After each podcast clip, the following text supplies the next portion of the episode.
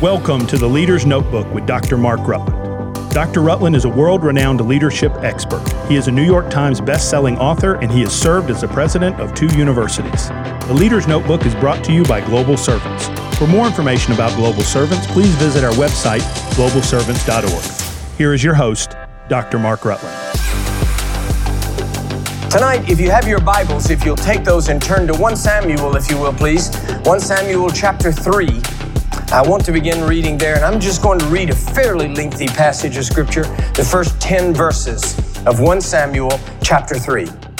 And the child Samuel ministered unto the Lord before Eli, and the word of the Lord was precious in those days. Let me pause a minute.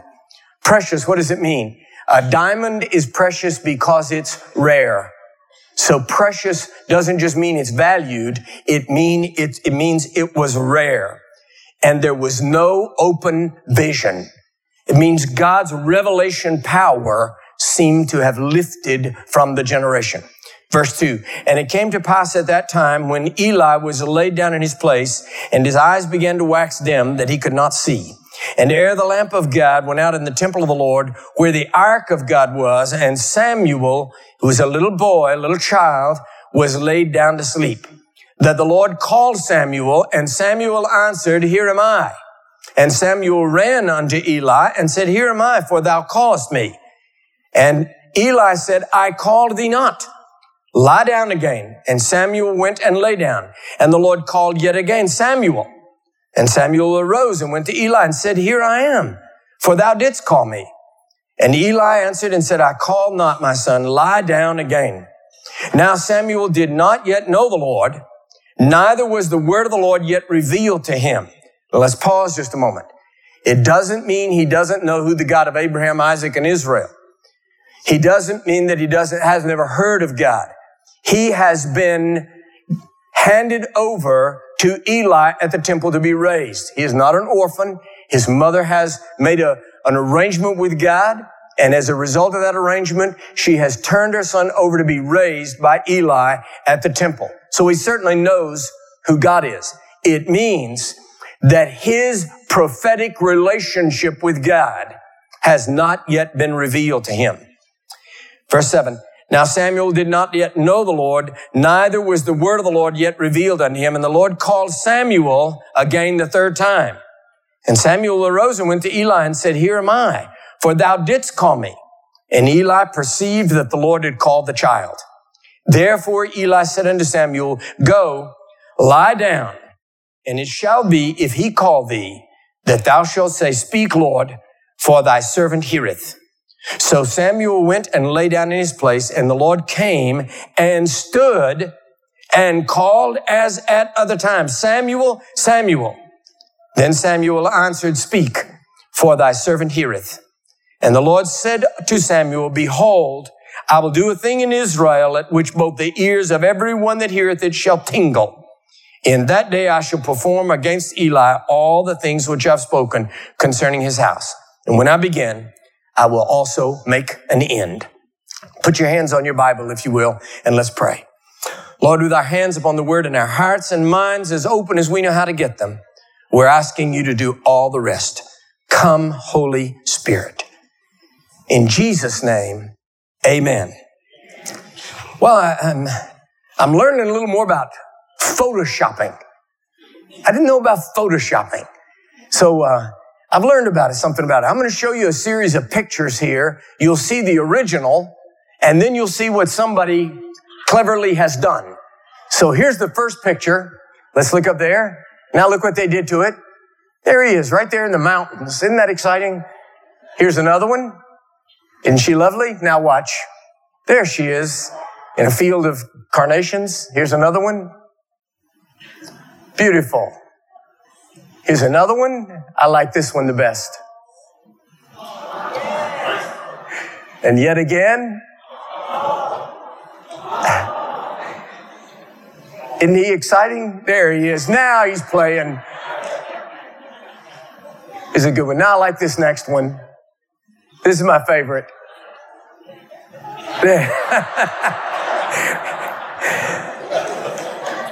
the point is that there is a difference between reality and perception. There's, a, there's this current phrase that's going around. I, I, think it's a product of 21st century thought, and it says reality, perception becomes reality. no, it doesn't. Perception is just perception. Here's another phrase that's much older than that one. A picture is worth a thousand words. Or here's another one. A camera never lies. I have just proven to you a camera is a nifty liar. and perception is not necessarily reality. I want to talk to you tonight about four levels of truth versus perception. Here, here is this little boy who is being raised in the temple by Eli, this elderly priest. His sons, Eli's sons, Phinehas and Hophni, are fallen priests. They are wicked. They are corrupt. And God is, the, the word of God seems to have retreated from Israel. There's no sense of prophetic leadership. There's no sense of the word of God. And there is no sense of a vision of the purpose of the people of Israel. It just seems like God has withdrawn from the generation. But who is in perception in leadership? This old man, Eli, and his two corrupt sons, they are the outward and apparent reality. But God is speaking to this child, this innocent little boy. Samuel, Samuel, yes, Lord, speak, thy servant heareth. Listen to this. The true call of God is not positional, it's personal. You can be in a position that appears by perception that it is a position of great spiritual authority, but it is just a Photoshop unless God himself has called you into that place of service, which is under his own anointing. It's not positional. It's personal. Furthermore, it's not positional. It's powerful. Look what God says to this little boy. I'm about to do something. It's going to make the ears of everybody that hears of it tingle. I am going to do something that will that will be an explosive story. It's going to be powerful. I'm going to begin with the household of Eli and I'm going to deal with all of Israel and I'm revealing it to you, a small child. Isn't it an interesting thing that this little boy who is not apparently a position of power. He is not posi- apparently in any position of leadership or ministry or service. He just is asleep in the temple because that's where he's being raised that this little boy, God bypasses this old priest, God bypasses Phineas, God bypasses Hophni, and comes to this little boy. Many, many years later, when that little boy is grown and is now known as the prophet Samuel, he goes to Bethlehem where he's to anoint the new king of Israel and he bypasses the seven sons of Jesse and lands on the eighth who is a small boy, David. It's interesting, isn't it? God is saying to us, I don't see this the way you do. Perception, your perception is not God's reality. Why does God, why does God speak to Samuel? Why this little boy? I've tried to study this passage and see if I could pick up some, on some insights. I mean, God is sovereign. God is sovereign. He could just choose anybody. But why does he choose who he chooses? Why the Virgin Mary? Why not any other teenage girl in her generation. Why her? And why Samuel? It could be simply because of the, the rule of proximity. He's in the temple. No, that won't work because Eli is also in the temple. Phineas is also in the temple. Hophni is also in the temple. Here are the things I've picked up on. First of all, Samuel is sensitive. He can hear the word of God, the voice of God that nobody else can hear. God is looking for sensitive spirits. Those who live amidst all of the hubbub of life. The veritable cacophony of sounds that are demanding our attention that can hear that still small voice. That God doesn't have to shout to us. That he can just say your name and you hear it. He's looking for the sensitive. Secondly, he's looking for the submitted. He goes directly to Eli and he says, you call me? What do you want? Can I serve you? He thinks it's Eli's voice. So he is submitted. He's got a servant spirit. Of course, it isn't Eli, and it takes Eli. Well, if he had been more sensitive, why does it take the chief priest three times to figure out it's God? So finally, he says, It's not me that's calling you, but this is an insistent voice in the night. So he says, The next time, say, Speak, Lord, your servant hears. And when the next time God speaks, Samuel, Samuel, that's exactly what he says. In other words, this little boy is not only sensitive, he is submitted, he is also obedient. The apparent priests are insensitive, rebellious, and disobedient. The apparent priests have no authority spiritually. It is this child because of his sensitive, obedient, submitted yieldedness to God Almighty. A small boy with no title, no job, no portfolio, no ordination, but he can hear the voice of God and he is yielded and obedient. This is true of every generation throughout scripture. Moses is an unlikely choice. Not a small boy, but an 80 year old man. Trust me, that's older than you think. He's an 80 year old man on the backside of the desert, living in, amidst the sand dunes. He's got a price on his head in Egypt. He's already committed manslaughter. He's, he's an, an escaped felon, a failure living on the backside of the desert. And what is the first thing that God says to him? Moses, take off thy shoes. The ground whereon thou standest is holy ground. Why Moses? Why indeed David? Why this little boy in the village of Bethlehem? How interesting that this little boy, Samuel, grows up and finds that little boy, David. What about Jesus himself? What about Jesus himself? Born in Bethlehem, in a manger, to a poor family, in an occupied country, why, why that little guy? Do you see that is no apparent glory? Of course the angels were there, but they disappeared. Of course the wise men came with gold, frankincense, and myrrh, but they, they left. But there's nothing about them. This is, this is what's impo- important. The supernatural power of God active in an individual life doesn't depend on some Photoshop perception of reality. God doesn't have to tidy it up. He uses those who are sensitive, yielded, and obedient no matter where they are buried in the sea of humanity. God knows right where you are tonight. And He has a call on your life. So first of all, there's the true call. Then there, then there is the true source. This, this is a fascinating thing. In the passage that we just read, Samuel kind of seems to disappear from the story for a while. Then the Philistines attack. It's a, it's a horrible story. This is the thing God says. I'm going to bring this judgment on the house. The, the Philistines attack the army of Israel. It looks like they're losing. So Phineas and Hophni come up with the bright idea. I know what let's do. Let's carry the Ark of the Covenant into battle.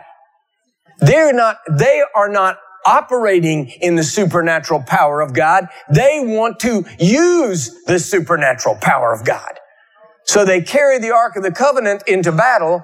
I love the reaction. The Philistines hear the cheering and uh, in the, on the Israeli side, and at first they're shaken. And then some Philistine general says, wait a minute, they're just cheering. They're just cheering. They, they haven't got anything. They're just cheering. And the Philistines swoop down on them. They kill the Israelis. They wipe out the army. They capture the Ark of the Covenant. Phineas and Hophni are killed. A guy runs back to the, to the temple and Eli's sitting there. Uh, it describes him this way. He's quite old and fat. And they run back and he says, what, what's happened? What's happened? And it says, the army has been destroyed. Everybody has fled. The Ark of the Covenant has been captured and both of your sons are killed. And Eli topples backward his weight off of that bench and snaps his neck and he dies. Phineas's widow who is pregnant goes into labor prematurely and gives birth to a baby, and she names it the beautiful name in Hebrew, Ichavod. There is no glory. Ichabod. That's a lovely name for a baby, isn't it? But I suppose a baby that's been born when your husband has just been killed, your brother-in-law has been killed, your father-in-law has been killed, the Ark of the Covenant has been captured, the army of Israel is destroyed. I think maybe the glory has departed might be the right name for that baby. There are whole generations that are called Ichabod. The glory have, has just departed, except for one thing. Samuel is still there. He has seemed to sort of submerge to go down. And then right here at the right moment, God lifts Samuel up. It's like God brings Samuel in at just a moment. Again, this is a constant theme. Not only does he find Moses in the back of the wilderness, he finds him at exactly the right moment, 40 years after he commits manslaughter. Jesus, it says, Jesus came in the fullness of time. In other words, God's perfect timing. David is anointed by Samuel as the king, but it is some 27 years before there's anything in his life that looks like kingship. In other words, if God's true call is upon your life, now wait for God's true source to provide the timing. God has a perfect timing for you. The army had failed. The priesthood had failed. The temple had failed. Religion had failed. But God has not failed. There are things that we need to do. We have to work. We have to prepare. The horse is prepared for battle. But victory is the Lord's. A king looks like a visible source of strength. So all of this happens. Samuel is now lifted up. Samuel becomes the, the prophet. Samuel becomes, it's called the prophet of Israel. People look to him. They obey him. He, he serves almost as, also as a prophet and also a judge. But then finally the people come to him and they say, look, you're getting old. And here is an ironic twist. Samuel's sons were just as bad as Eli's. And they said, your sons are corrupt. You're old. We want a king. Now, this is very, very important. Samuel is hurt. He's wounded. He feels rejected. He's old. He feels cast aside. He doesn't, he's hurt. And God says, do what they want. Go ahead and do what they want. Give them a king because they have not rejected you. They have rejected me. In what sense have they rejected God? It's not like they said we don't believe in God or there is no God or we're turning back to paganism or we're turning to Baal and Ashtaroth. In what sense have they rejected God? It is that they have wanted an apparent king. They want a photoshopped king. They want a king that looks like all the kings of all the other nations. So Samuel says, we have a king. We have a heavenly king. We have God. God is our king. And they give that kind of patient, oh, well, yes, yes, yes. I mean, sure, we all believe in God. We all believe in God, but what we want is a king. Now, this is very, very important. Not only is there a true call, there is a true source. God says, I am your source. Look, I believe Christians ought to be involved in government. I believe that God wants to give us favor in government. I believe we ought, that good Christian people ought to run for office. I love the United States. I'm a patriot. I'm a weepy patriot. I, I burst into tears if the Boy Scouts marched through the room. I love the nation. I love all that. But listen to me. In the final analysis, our hope and our confidence is not in any earthly government. It is in a heavenly king. That's what the prophet Isaiah said. The government shall be upon his shoulders. When, when we put our hope and confidence for security and safety in that which is apparent, we may lose confidence in that which is our true source. Saul was big and strong. They wanted a king. They wanted a guy that looked like a king. He was a head and shoulders taller than everybody else in the nation. They said, now that's, That's a king. That's a big guy. That's what we want. But David, whom God anointed following the fall of Saul, was just a little guy. You see how God is constantly setting up this tension between what's apparent and what is actually real. The, the fall of Saul is the same story. Samuel anoints Saul as king. Saul is lifted up. He's exalted. He begins to have some victories. He begins to defeat his enemies. And it looks apparent that he's the guy. He's the king. He's what we wanted. Everybody says to Samuel, thank you. This, this is just the guy we wanted. But then Saul lives in, in a terrible state of carnal disobedience to God. God says, attack these Amalekites and wipe them out. It's a hard command for us to hear. Wipe them out. Don't save any. Wipe them out. Even kill all the livestock. Kill them all. The people, the livestock, everything. And Samuel comes and he, after the battle and he says to Saul, did you, did you kill all the livestock? And he says, yes, I sure did. Kill them all. And Samuel says, well, I hear sheep. He said, well, okay. We did keep some of the sheep. And said, why? He said, we were going to sacrifice the sheep to the Lord. And he says, you know, it's a funny thing. I hear like cows. He said, oh, okay, okay. Now we did keep some of the cows too. It's like a Monty Python skit. and Samuel says to Saul, what'd you keep all these animals for? Sacrifice. And Samuel says, God doesn't care about sacrifice. He cares about obedience, submission, sensitivity, all the things that made Samuel real. God has withdrawn the kingdom from you, he says. He's going to take it away from you and he's going to give it to somebody who's better than you are. And he starts to walk away and Saul, who's a big, strong man, remember, bigger than ever, he grabs this old prophet by the hem of his garment and jerks and rips it. That's just not the kind of stuff you want to do to a prophet. And Samuel turns around and says, as you have ripped my robe, God will rip your kingdom. And God will rip it out of your hands and give it to another. What does Saul say? Listen to this. He says, okay, okay, I can't talk you out of that. I hear that. That's the word of the Lord. But could we Photoshop it? He does. He says, let's just walk out in front of all the people. If you'll just shake my hand in front of everybody and pray and let me stand in front of all the people. If you'll just honor my being the king, if you'll just let it be apparent I believe that the people will believe that perception is reality. And here's an amazing thing. Samuel does it. I've had thousands of college kids say, why does Samuel do that? Listen to me. If that's all you want from God, he'll give it to you. Is that all you want? You want the, you want an apparent kingdom now? You just want to rule and reign right now? God has said that's all you want? Now is nothing. I'll give you it. But you got nothing. It's just photoshopped. Perception is not reality. There's a true call. There's a true source. And there's a true king. And it's not Saul. The true power is also there. There is a true power. The Spirit of God is the power that fills Samuel's anointed ministry.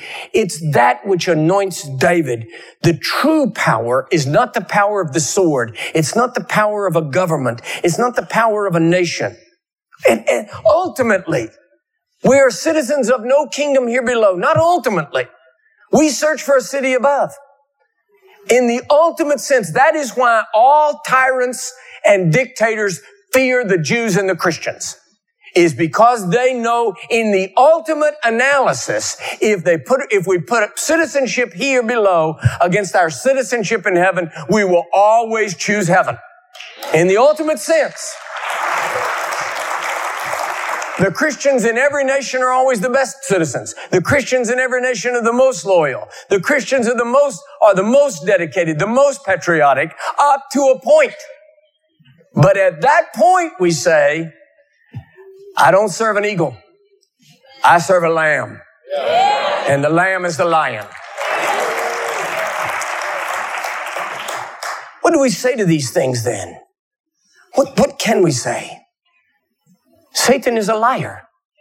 We've said that over and over and over again, but we forget it. He's a liar and the father of all lies. This is one of the great, if you can just get this one truth, it will spare you a great deal of heartache. Where does the source of condemnation come from? Satan comes to you and he says, you're lost. You're undone. You're nasty. God doesn't love you. God doesn't care about you. Don't you see how happy that ought to make you? Because he's a liar and the truth is not in him, that means that all those things are lies. If you could ever just get that, every time Satan lies to you, it just feels great. He says, you're a loser. You said, thank God I'm a winner. he says, you are stupid. You say, oh, wow, I never realized how smart I was till this moment. Satan is a liar. He's a Photoshop deceiver. I just want to say this to you. Okay. I've been married this summer. I will be married 52 years. Amen. It's been, it's been unbroken blessing in my life. And, and Allison's had two or three minutes of happiness in that too. It's been, it's been good for both of us.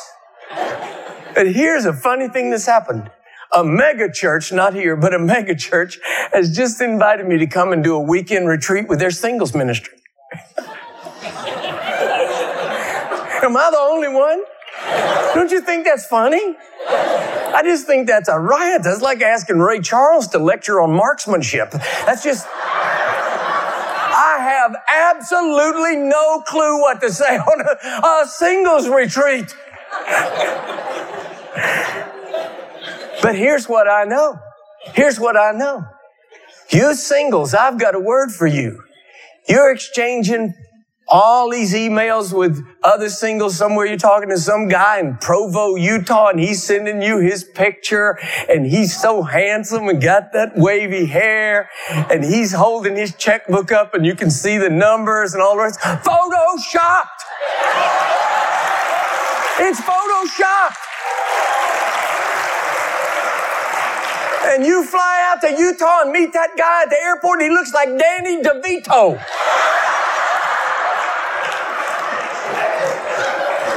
What's the matter with you? The devil is a liar and the truth is not in him. He's a master deceiver. What we must believe is we must believe God for discernment, for truth. There is a true call. There's a true source. There's a true king and there's true power. And when we have that, we cannot be deceived by Photoshop satanic deception. We have a call upon us. We have a call upon us and God will provide supernaturally. Some years ago, many years ago, when I was still in the United Methodist Church and Global Servants, our ministry, which we have now, was uh, operating outside of the United Methodist Church. I was ordained in the Methodist Church, but I was the president of Global Servants. We had missions and all the things that we were doing, so exciting and so fun. Suddenly, the United Methodist Church decided they wanted hold of it. They didn't want me serving in an independent, spirit-filled, charismatic ministry, just moving around preaching the gospel. Oh, God forbid. And so they informed me that at annual conference they were going to pass a rule that every independent, every United Methodist minister appointed to an independent ministry, that the United Methodist Church had the power to appoint their board members. I, I met with the district superintendent and the bishop, and I said, "You can't, you can't do this." They said, "We're going to do it." They said, you cannot stop us. We're going to do it. It's going to be voted on. It will pass. I said, am I this resolution all about me? They said, well, it's about anybody that might fit this category. So I said, it's all of these ordained Methodist preachers that are working in independent spirit-filled ministries. That vast host of one. They said, well, there's nothing you can do about it. I was in my hotel room the night before that vote. And there was a knock on my door. I opened the door. There's a man standing there. I never saw him before, and I've never seen him since. He said, You're Mark Rutland? I said, Yes, I am. He said, Do not worry about that vote tomorrow. God is in control.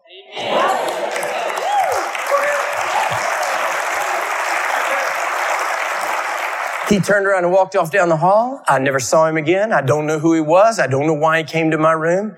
The next morning when I approached the conference out in the parking lot, the district superintendent was waiting for me. He said, Brother Rutland, that vote's off.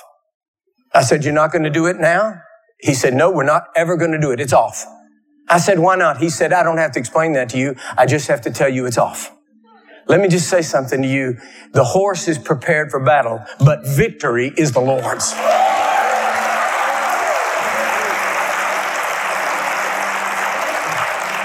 We have a call upon our lives. We have a source beyond this world's governments.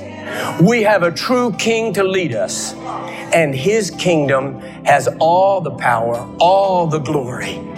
He is the lion, he is the lion, and he is the lamb.